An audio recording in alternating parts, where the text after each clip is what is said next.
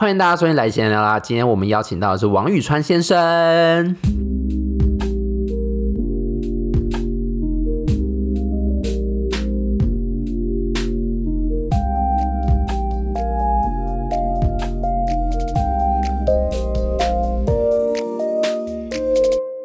Hello，大家，今天我们邀请到的是宇川先生。Hello，Hello，Hello。Hello，今天我们邀请到宇川来，是因为宇川最近刚经历了人生很大阶段的一个结束，对吗？算是吧，算。好像我人生要走到终点，也是没有，但是就是你知道，人生总是一关关关难过关关过这样子，所以我们今天就是来分享一下宇川从上台大之后，到底遇到了什么样的磨难，才会走到今天现在的宇川。那你要不要先稍微自我介绍一下呢？就是你是什么系的啊？然后你就是刚才我们讲那些磨难大概会是什么这样子？Hello，大家好，我是王宇川。然后我本身是台大生命科学系，后来跑去辅修政治系的国关组，双主修法律系，然后修完教育学程，大概就这样。所以我毕业修了两百四十哎两百六十四个学分，这个大概就是所谓的磨难吧。嗯，已经快要是我的，大概就是再多一半了这样子。那你有没有就是每一个抉择？我们现在来好好的讲一下你每一个抉择当下为什么会做那些决定？好了，你一开始为什么会想要去就是生命科学系呢？嗯，其实我觉得这件事情不得不说，多少有一点不得已的结果，就是你知道三类组多少都会被要求期待，希望考医学系。所以当时是目标其实是设在那里，可是 其实后来想想，医学系是不是我最想的，也好像值得考虑。反正到那时候分数就先到生命科学系就先去，所以生命科学系那时候并没有太多的想法，说哎，生命科学系我到时候可以做什么事，做什么事这样子。对于规划来说，并没有太大的考量。其实我国中的时候做完国中的科展比赛的时候，我就非常非常喜欢生物。就我当时就很，因为我爸妈是都是老师，所以我当时就很立志想当生物老师。所以其实生命科学系算是我觉得回到我很小时候的一个期待。但是在高中的时候，因为太多流言蜚语，所以有点忘记了这件事情。但是它还是一直都有在我心中，就是不能说它完全是很大的意外啦。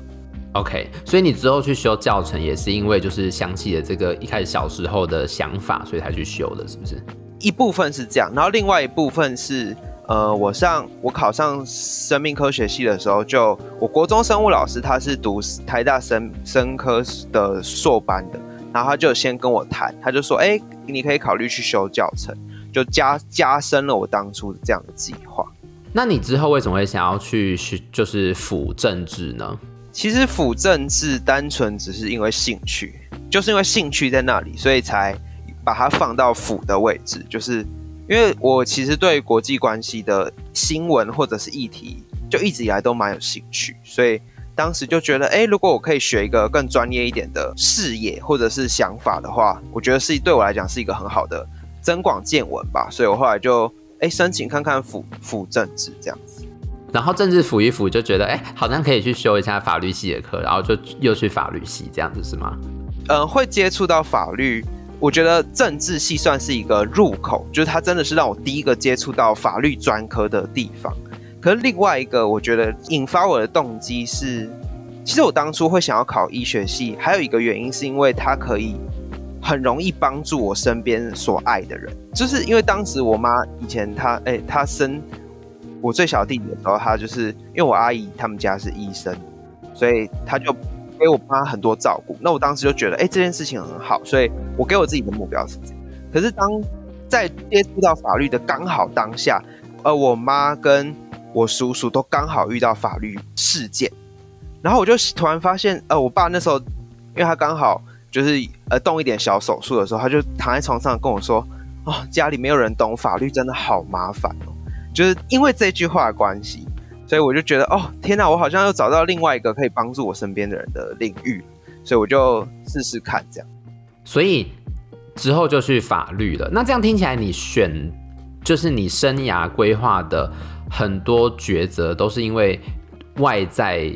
觉得你好像可以做出什么贡献，然后你就想说，哦，那我可以往那个方向努力，这样子是吗？我觉得一部分，这应该算是呃拉力吧。我觉得外在对我影响真的很大，因为我觉得我好像是一个蛮没自信的人，所以就变成说我做什么决定，其实真的都是受到外在的影响。像刚刚那个是算是我觉得算外在的拉力吧。那其实有一部分很大的外在推力，就是因为大家对于生命科学在学什么真的太不了解了，包括我觉得社会的眼光，或者是就像我那时候进宿舍的时候，你们也都不知道生命科学在干嘛，就是同才之间的讨论的这种时候，你就会觉得很想要赶快找一个地方去，就好像找一个浮木吧，这就是一个外在推力吧。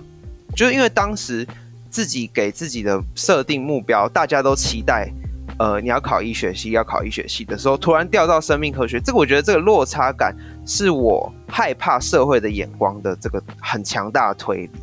就是我觉得推力加拉力才促成我到现在的各种决定，我觉得这是很大一部分。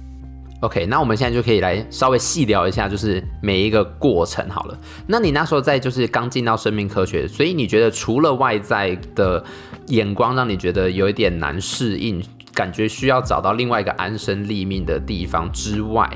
那你自己在生命科学系觉得整个接触到的人事物啊上的课，有还在你的想象中吗？还是你觉得其实差很多？其实我觉得生命科学系学的东西真的是我觉得还蛮喜欢的，可是我觉得大一没有办法这么明确知道，因为大一太多那种什么微积分，我们要修微积分，然后要修普物、普化这种很没有专科性的。我觉得到大二之后，我觉得还蛮明确知道，嗯，我真的是很蛮喜欢这个东西的，就是要继续做这件事情，我也 OK。所以其实生命科学系真的深入之后，你会蛮知道。它乐趣在哪？然后我觉得它跟我自己的兴趣跟理想，其实真的也还蛮接近。那你可以稍微跟我们讲一下，就是生命科学你到底学了哪一哪一些东西吗？就像你刚才讲的，可能大家会不太了解，说，哎，看到一个台大生科系的人，那他之前在大学会经历什么样的事情，或者是他会上些什么样的课呢？我觉得生命科学现在就是有把很多很多东西都包进去。如果真的要介绍的话，我怕我讲错了。其实你可以从很巨观的，呃，整个生态环境，然后一直到越来越小的动物、植物这种单个层次，然后再到更小的可能细胞啊，或者是细菌啊、微生物啊等等，一直到继续下去的更小单位的分子生物啊等等的这一系列，然后可能还有时间轴上的可能演化啊这类的，其实。全部都在生命科学里面可以学的东西，所以它领域其实非常大。就是你要最后就是慢慢走向一个你喜有兴趣的领域，然后越来越深的去钻研。那你自己觉得比较有兴趣的是哪一个部分呢？其实我自己觉得我比较有兴趣的应该比较偏免疫学相关的东西吧。当时修免疫学就是看那个身体免疫机制，我觉得蛮有趣。当时如果真的要留在生科继续走的话，其实应该会想要走免。免疫的领域，所以比如说今天有一个高中生，他觉得对生物有兴趣，你会觉得蛮推荐他到生命科学系的嘛？如果他今天其实不太 care 外在的眼光的话，其实我真的觉得还算是很不错，就是因为很广吧，就是从你你课课本所学到生物的东西，几乎你都可以在生命科学系里面找到你想要对应的领域，或者是可以继续走下去的地方。那所以你之后再就是去修教程，也是比较专攻在生物的部分嘛，对不对？对对对。那你自己觉得对于修教程这整个过程，你有什么想要就是 comment 的吗？就是给一些评价的吗？我想先说，台大教程就是一坨屎。以上言论不代表本台立场。好，我觉得台大教程里面老师已经很少了，然后好老师更是微乎其微，就大概一两位，其他就是不知道在上什么。然后我也不知道为什么，明明大家很同学们之间应该很有教育热忱，可是呢，怎么说？每次写报告的时候就会出现很多很多很雷的组员，就在那边就是充斥着各种这种。可怕的环境，觉 得老师很可怕，同学也很可怕，所以我自己觉得因为我们教程必修的教育学分是二十六，我觉得那二十六学分对我来讲是痛苦的折磨。那你的那些同学基本上都是台大的学生，是不是？是啊，在这边就可以证实台大的那些呃，也不是大家都那么的 carry 的，真的，而且很多人是不做事，然后很爱碎念，真的很烦哦！天哪，好烦哦！那你那时候为什么没有想要去师大修教程呢？哎、欸，我们好像没有办法修师大教育学程，就是如果我们是挂台大学籍的话，好像好像不行啊。而且当时没有想这么多啊！你进去之前哪会知道同学跟老师这么的这么的有特色？你觉得有多多少少学到一些东西吗？在教程的时候，或者是你可以稍微讲一下你整个课程大概他们会着重在什么样子的、怎么样的方面？其实我觉得，因为教育的课程是跟着教育部的要求去设计，所以大概我觉得差别上来不会不会很多啦。可是我觉得学到很多的一个地方是。我觉得一整套流程是很流畅的，就是从你设计，然后到进入教育现场去实验，一直到我觉得学到这些东西，对我后来连到家教现场，我觉得都很有帮助，或者是我有去补习班打工，我觉得这些东西都真的是蛮受用，就是只是那个过程很痛苦、很辛苦，但是知识跟内容是真的有学到。那你有可以跟我们分享一下，所以你现在如果要设计一个教案，你大概会从什么样子的角度开始切入吗？我觉得当然一部分一定是要先先确定自己想要教的内容到底是什么吧，我觉得这还 还蛮重要的。而且我觉得我在教程里面设计教案里面学到最重要最重要的一件事情是如何去连接彼此之间的关系的那个逻辑。就是你要想清楚这件事情，因为我觉得我以前是我我以前就觉得我很会教人，然后可是我觉得我后来才知道那个是很会教人考试，就是我可以把笔记写得很清楚，然后让你把它记下来。可是我觉得老师的责任是你要引导学生去思考，那我觉得这个就是每一个可能架构之间的连接的那个逻辑性。就在这，就是我觉得这是我在里面学到很重要，就是一直到我到教育现场去看的时候，我才知道哦，原来老师是要做这件事情，就不是把很漂亮笔记写出来，然后教人会解题会考试就好。我觉得对我来讲，这个可能是更更重要，所以就是先看架构，然后怎么去连接，怎么去引导学生去自己思考。我觉得这是这应该是我现在会如果要设计教案第一步会想的事情。OK，然后接下来设计完之后，你就是会到教育现场去实施这整一个呃整个 project，整个你设计的东西，然后再看最后回来的 feedback 是怎么样，对不对？对。好，那我们现在就聊到政治系好了，因为你的政治系是国关组嘛，对不对？国关组，那你那时候为什么会想要选国关组而不是其他组呢？一部分是因为国际关系啦，国际关系真的是对我来讲是我最有兴趣的东西，然后另外一个是。国关组的那个未来前景好像相对是好一些。OK，我自己觉得啦。所以，但是你那时候对于国关，你有想说，好，你之后出来找工作也可以靠着这个，就是政治系找工作吗？就是你那时候的想法是什么？我当时有这样子的期望，可是因为我本身个性非常悲观，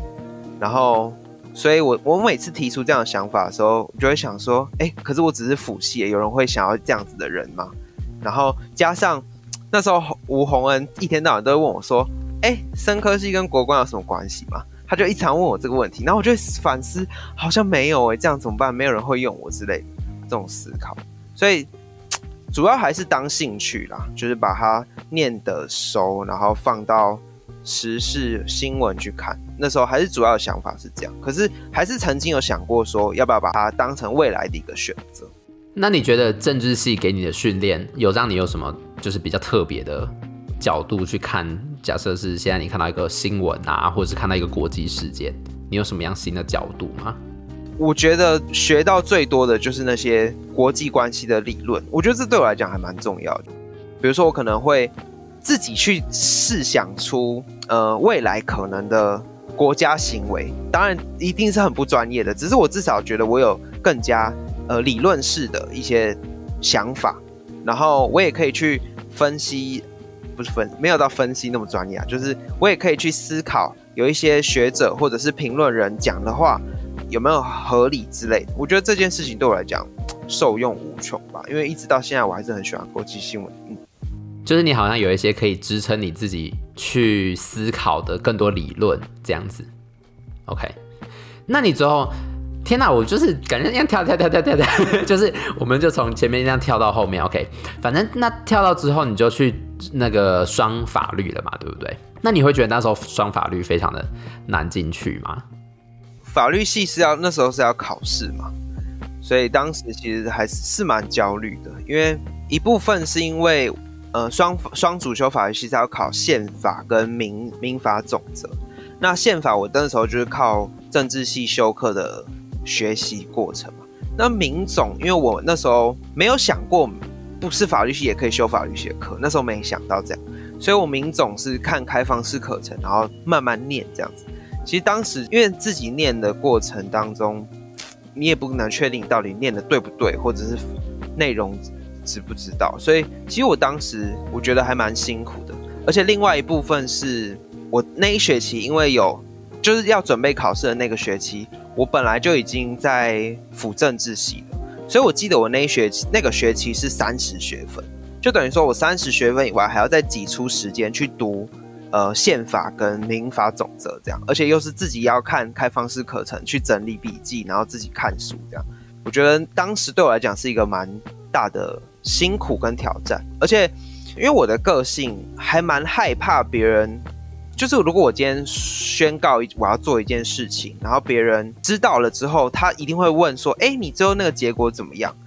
那如果我今天没做到，我就会答不出来。就我很怕这个情况，所以通常我在做一件事情的时候，我是不会让别人知道我在为了某件事情努力。就等于说这一段过程除了辛苦以外，也非常孤单，就是因为没有人可以帮我去分担说：“哎，我这段期间的辛苦、读不懂的地方或者是困难。”的地方，没有人可以承担这些心情啦，嗯，所以我觉得当时真的是很辛苦的一段过程，而且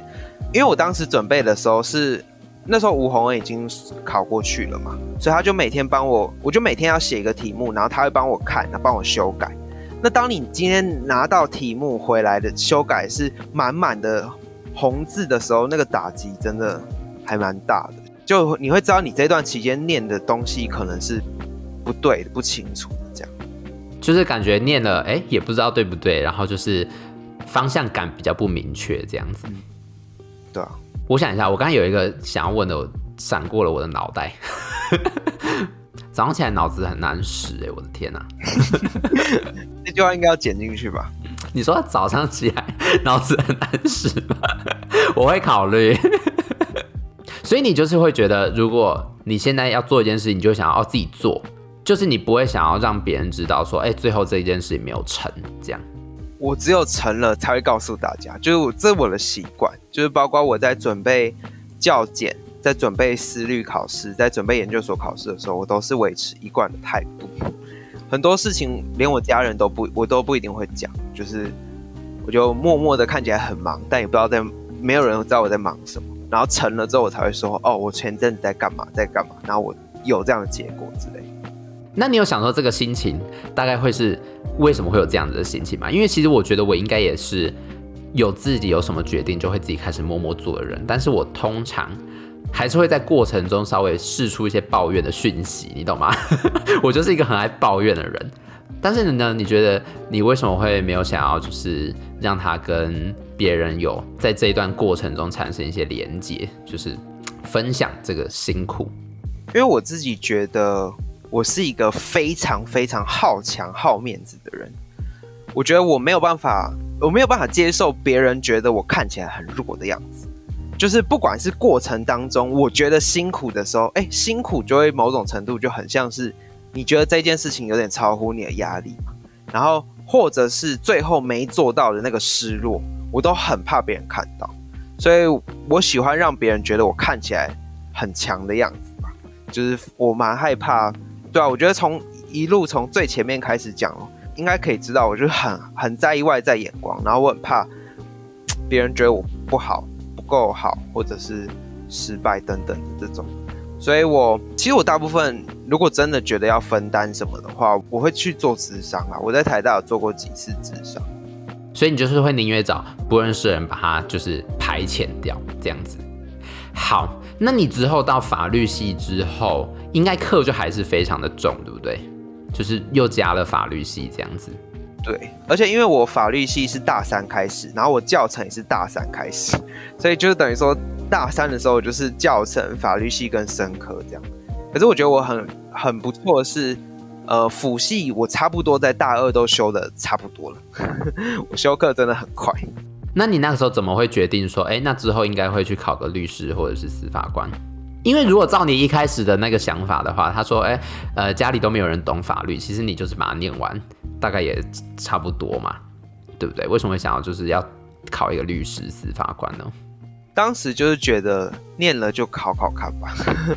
对吧、啊？而且一部分是另外一个部分是因为生科，如果你要找工作，其实你要一直念下去比较容易。然后我们家是我爸妈都是老师嘛，所以我也知道，你如果要选择老师的环境的话，其实也很不容易。就是现在老师的缺也越来越少嘛。等于说，如果我为自己开设，假如算三条路好了，呃，生继续走生科、生物老师，或者是走法律的领域的话，好像法律领域相对来说比较没有这么的一定只有那样子的感觉，所以我后来就也给自己一个这样的机会跟目标。所以你现在是考完司法官考试跟律师考试，你是两个都有考到吗？没有，是因为我们现在司律是合并考。然后我第一年就是我应届就有考上律师，可是我没有考上司法官，所以我今年就再考了一次司法官，可是还没有放榜。哦、oh，OK，现在是还没有放榜的阶段。对对对。那你现在有就是想说之后会比较想要走司法官，还是要去律师事务所之类的吗？其实我觉得我个性相对喜欢安定，所以我如果考得上法官，当然我会可能会选法官。可是我前一阵子有参加律训，就是一个月的律师课程，这样。其实我有觉得律师的选择或者是生活跟样态，好像有超越我原本对律师那种相对排斥的印象。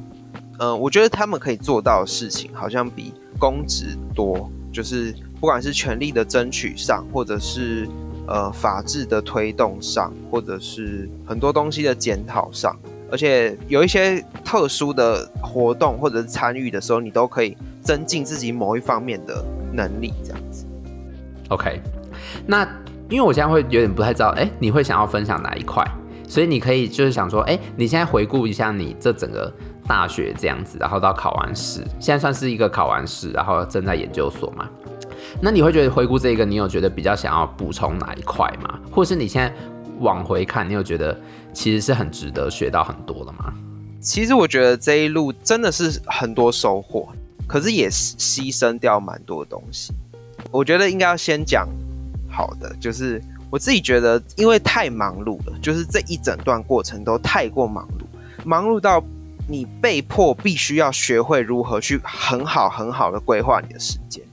就是不管你是要，我现在都说简单的事，我真的可以一心二用，就是。我可以同时处理两件不不用很专心的事，我可以同时处理，就一心二用的能力。然后大概知道自己能力怎么去规划时间。就我觉得上了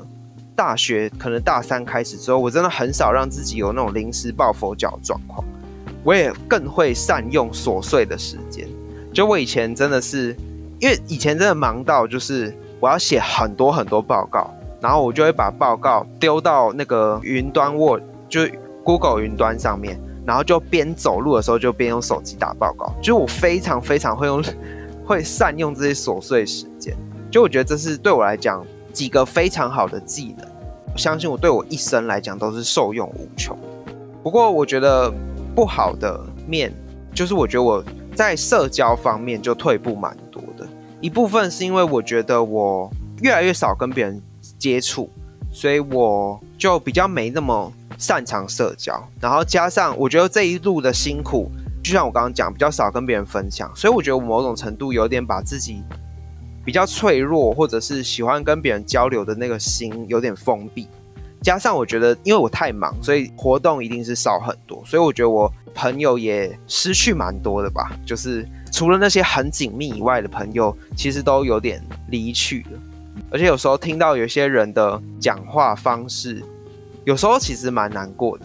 我都很记得有朋友就是跟我说，我、就随便会抱怨说，哦哦，我朋友我都留不住朋友啊，什么什么之类。然后朋有些身边的朋友就会说，啊，都是因为你在读书啊。就是我觉得这句话就是，其实大家当然提醒我自己，这是我的选择。然后另外一个是我当时也会有点难过的是，如果你是我朋友，你为什么不能体会我的辛苦？而是讲这种话，就是好像怪罪我读书是一个很不对的事情。就是我觉得这一路上过来，真的知道我有多累的人真的很少。我觉得一路来真的是蛮寂寞的吧。OK，那你今天怎么会想要把这个整个路程讲出来呢？一一部分我觉得是因为，就像我说的吧，就是有一种扬眉吐气的感觉，就是很多事情在过程当中真的不太敢讲。另外一个是，其实我也很希望可以帮助说那些，就是因为我觉得我这一路过来太寂寞，没有人懂我的辛苦。我以前上课真的是从生科院到社科院或到法学院，那一路上根本不可能会有人跟你这样跨越，这样领域跨。就我觉得这一路上太寂寞，然后懂我们处境的人，站在我们这样子的地位的人真的太少，所以我讲出来有时候是很希望可以。同理，或者是帮助到那些有这种辛苦的人吧。就是如果有一些人，他们会想要追求一些他们想要追求的事情，你会觉得，哎、你想要给他们一些鼓励，说，哦，其实他们也是，我们也是知道他们很辛苦这样子。OK，好暖心哦，我的天哪！我最近也有跟一些很忙碌的人谈，我真的是可以深刻感受到他们的焦虑，或者是觉得。担忧的部分吧。OK，那你就是会不会觉得陶丽实在是太 chill 了？就是相比来说，我会觉得，如果今天有点太多了，我可能就会想说，我有没有需要那么多？然后我可能会把一些东西舍掉，这样子。但是呢，因为你，我觉得你的个性不太一样，就是你不，你可能会比较想要知道自己的那个极限在哪里的感觉，对不对？因为像我大一的时候，我就。感觉到好像，呃，可能班上会有很多人会想要争取一些很好的成绩，但是那对我来说不太吸引我，因为如果我在高中的话，我会觉得，哎，高中那些东西就是我可以学会的，然后我应该可以，呃，自己读懂的，那我 OK，这样子也是好玩的。但是大学有些事情，我会觉得，哎，跟我的真的想要做的事情，或者是那个生命状态当下会想要做的事情，好像不太一样，所以我就不会想去做它，这样。但是我不知道你的心情是觉得怎么样。我觉得我是一个对我自己非常严苛，可是对别人很宽容的人，所以我自己觉得，呃，如果我今天已经开始拿起一件事情的时候，我要放弃这件事情，就会让我显得很弱，就是回到我很在意别人眼光这件事情，所以我会很谨慎的选择我要拿什么，可是我拿了之后就不能放弃，就这是我告诉我自己的一贯的逻辑。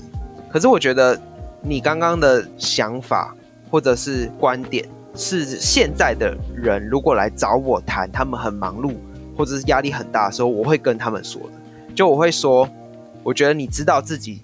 要什么，然后懂得自我调整，是比我这种还要更厉害的。就是我觉得每一种都有不同的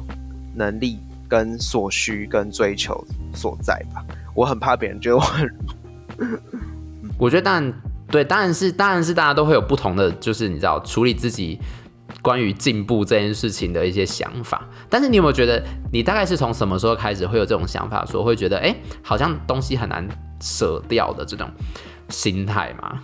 还是就一直都这样？我觉得我应该一直都这样。对我来讲，对啊，我觉得很怕别人觉得我很弱。没，因为我也在反思自己说，说我觉得我好像也是对自己就是非常严格的人。但是我好像，我比较害怕的不是别人觉得我很弱，而是我拿了一个头衔之后，这个头衔跟我的能力可能不太相符合，这个反而是我比较害怕的，你懂吗？比如说我去公司面试好了，我就很常会有一种感觉是说，我好像没有什么技能，然后呢，你如果这样子就要给我薪水的话，那我为什么要？就是我为什么可以有这个薪水？你懂吗？就是这种别人给我的。正向回馈反而是让我比较害怕，所以我觉得我们有点不太一样，是你会觉得很害怕别人的负面眼光而去努力，可是我比较害怕的是我没有努力，人家会觉得我是就是不不符合那个名，呃，那个抬头，你懂我意思吗？就是好像有点不太一样。对，只是我刚才突然在想说，我们的差别是在哪？我觉得我也会有你这样的想法，但我觉得对我来讲，负面的这一个影响比较大啦，比较大。OK OK，对，就是还蛮有趣的，就是你会发现，我觉得在台大的很多人，大家会多少对于别人看你是什么样子的眼光，还有你自己努力的程度是怎么样，好像大家会有一些蛮大的担忧。可是我觉得我我自己对我自己的定位就是很平庸的人，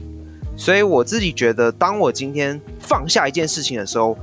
我会变成我最后的结果会变成，哎，我其他事做不好，然后我这件事也搞不好。所以我会没办法放弃。OK，所以你就是好像比较没有一件事情让你觉得哦，我好像在那个可以做的很好，然后让你至少有一个安身立命的领域，觉得对对对对。OK OK，了解那个感觉。嗯嗯嗯嗯。好，但是你还是就是做的很好啊，就是你每件事情还是关关难过关关过嘛，对不对？所以你觉得你什么时候开始可以觉得哎，自己好像已经达成些什么，好像可以不用再。那么的努力追求其他事情，其实我觉得我应该是算是因为是现阶段的完成的吧，就是现阶段该追求的事情，大部分该拿到的也都拿到了，就剩写一下研究所的论文而已，大概就是这样子。因为大部分几乎是设定的目标都达成了啦，所以你最近有觉得就是生活状态是比较好的？就是你设的那些目标，好像自己都已经有达到，这样子算是对自己有一个交代。对，我觉得，我觉得应该是这样吧。OK，那你还有什么想要特别补充的吗？关于我们刚才聊，我们刚才聊的，其实就是因为你的经历有点太多，我们就是从一开始聊聊聊聊聊聊聊聊聊到最后，你的关于这些选择上的心态这样子，你还有什么特别想要补充的吗？我自己觉得很感谢。我觉得我几乎付出的所有努力都有回报吧，然后我觉得这这是真的让我很感谢、很感谢的一件事情。我觉得我们我在每个努力的过程不敢跟别人讲的这个心态下，其实最让我害怕的是，当我今天最后没有做成这件事情的时候，那这一段努力就等于是没有，因为没有人知道，然后我也讲不出口，所以就等于说这段努力我就不太确定它在哪里。那我很感谢，就是我现在几乎每一个努力都算是有回报。我觉得这是我很感谢，然后再加上，我觉得那些生命当中对我来讲非常非常重要的人都有留下，比如说逃离啊，是不是？怎么那么感人呢、啊？那突然来个小告白，很感谢这些人，就是都有陪我到现在了。那我们就收在这个最后一个暖心的结束。我们希望宇川不要太快找到下一个逼疯自己的目标，这样可以吗？可以给自己一些蜜月期吧，就是在达成了就是这六年完之后，我觉得最近已经过得很颓废了，就从考完十月多考完试，OK，非常的好啊，OK，那我们就是希望所有的收听的人也可以幸福，好烂，我本来想要讲一些什么。对，我本来想要讲一些什么很冠冕堂皇的话，但想算了，大家幸福就好，好吗？大家就是自己觉得自己开心就好，这样。我们跟大家说拜拜，拜拜。